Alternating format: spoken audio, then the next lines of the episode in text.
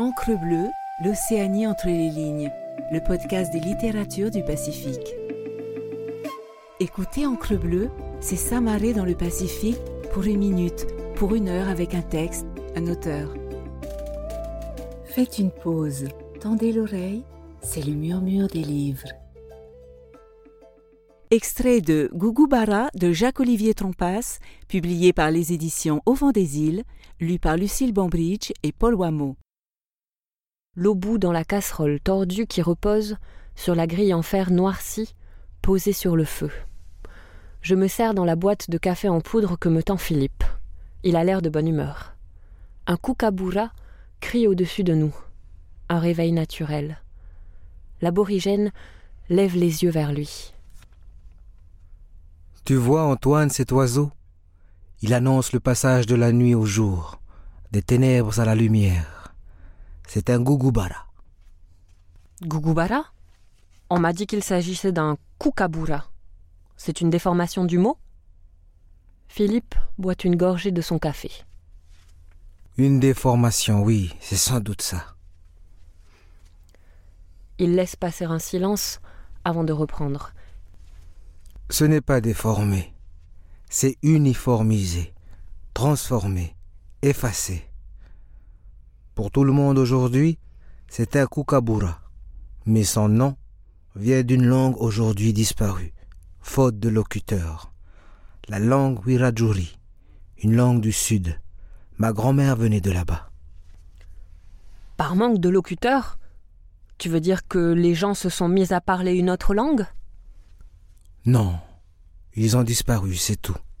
Ou du moins, ils sont devenus si peu nombreux qu'il n'y avait plus de transmission possible. Il se lève et se prépare un autre café. Une langue, une culture particulière, un morceau de peuple, c'est fragile comme du verre. Et quand tu es fragile, tu te retrouves absorbé par le plus fort. C'est la règle.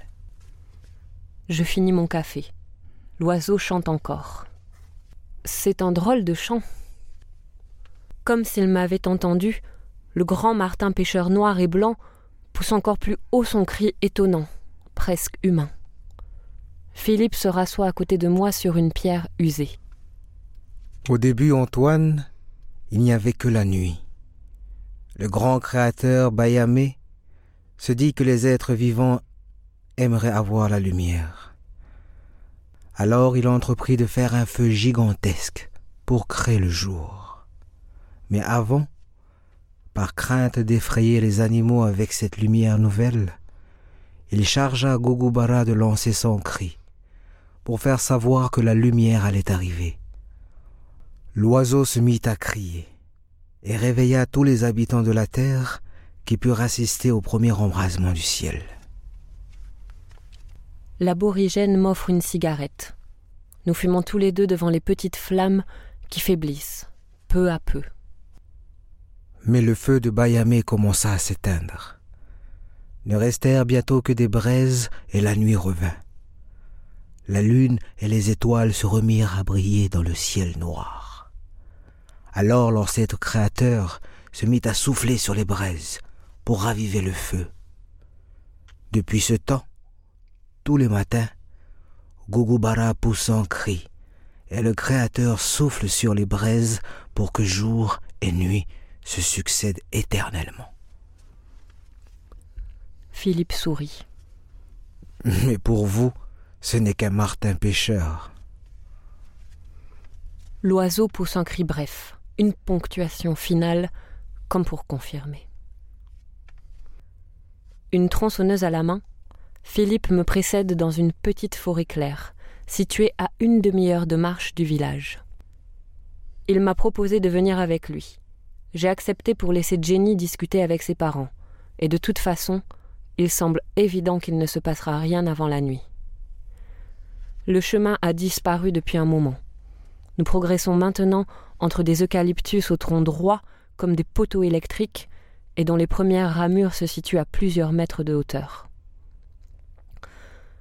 Le sol irrégulier, entrelacement de racines et de branches mortes, entrave notre progression. De temps à autre, Philippe s'arrête, frappe l'un de ses troncs dressés avec un morceau de bois, tend l'oreille, puis reprend son chemin. Il ne dit rien. J'ai du mal à suivre son pas. Un nouvel arbre, le même rituel, mais cette fois, il pose la tronçonneuse au sol et se retourne vers moi. Celui-là devrait faire l'affaire. Je marque mon étonnement. Il est bien creux. On va voir l'intérieur. Sans autre explication, il démarre sa machine, dont le bruit emplit immédiatement l'espace et rompt brutalement le calme de cette matinée baignée de soleil. En quelques minutes, l'arbre se retrouve au sol. Le tronc est fin, environ 12 cm de diamètre. Philippe en sélectionne un tronçon d'un mètre et demi de longueur. Il inspecte l'intérieur et le tourne vers moi. Tu vois, il est bien creux, bien droit. Les termites ont bien travaillé. L'intérieur est en effet complètement évidé. Ne reste que la couche extérieure, la plus dure, que les termites ne peuvent sans doute pas dévorer, ou qui ne les intéresse pas, qui sait. La nature a fait son œuvre.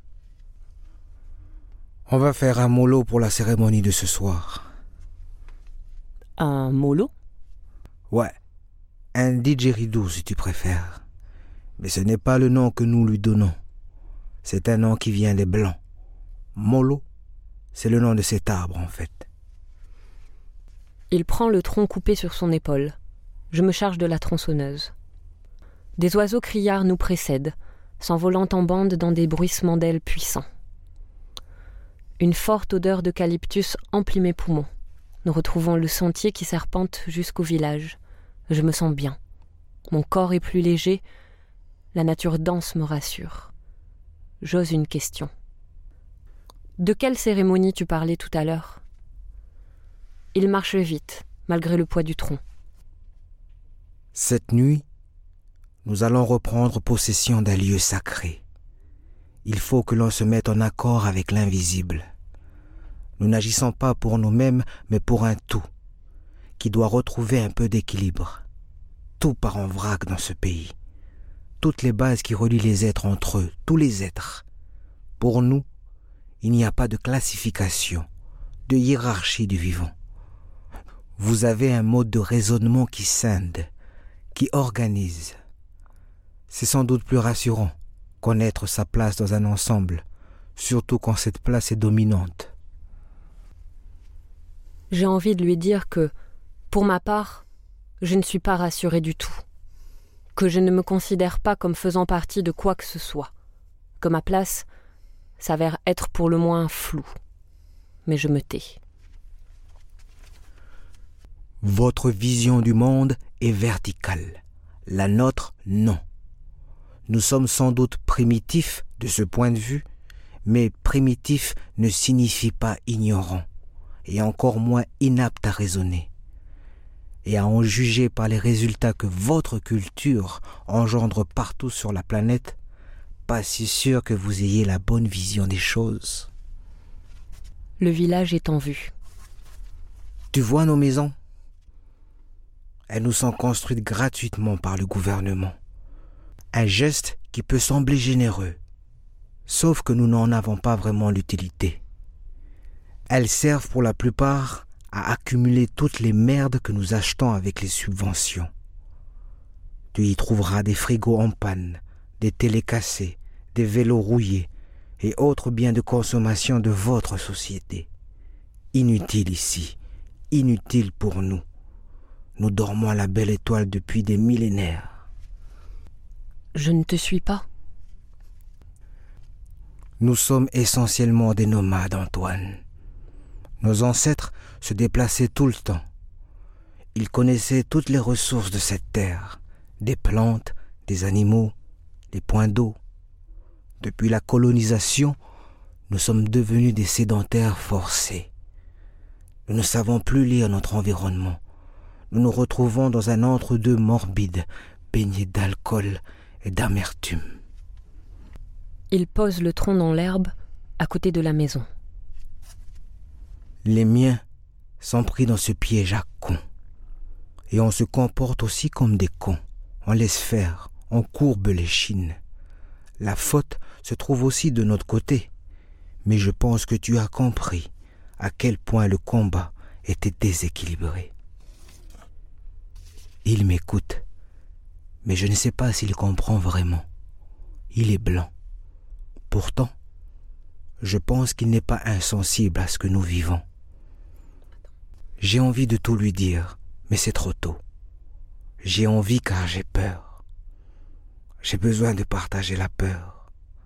Nous sommes tellement loin l'un de l'autre. Un abîme sépare nos façons de voir les choses, de les appréhender. C'est dans cet abîme que nous devons trouver une petite lumière, une correspondance, un lien infime qui pourrait nous relier. Jamais nous ne pourrons totalement nous comprendre, mais nous pouvons peut-être effleurer notre humanité commune. Il doit bien y avoir quelque chose de commun.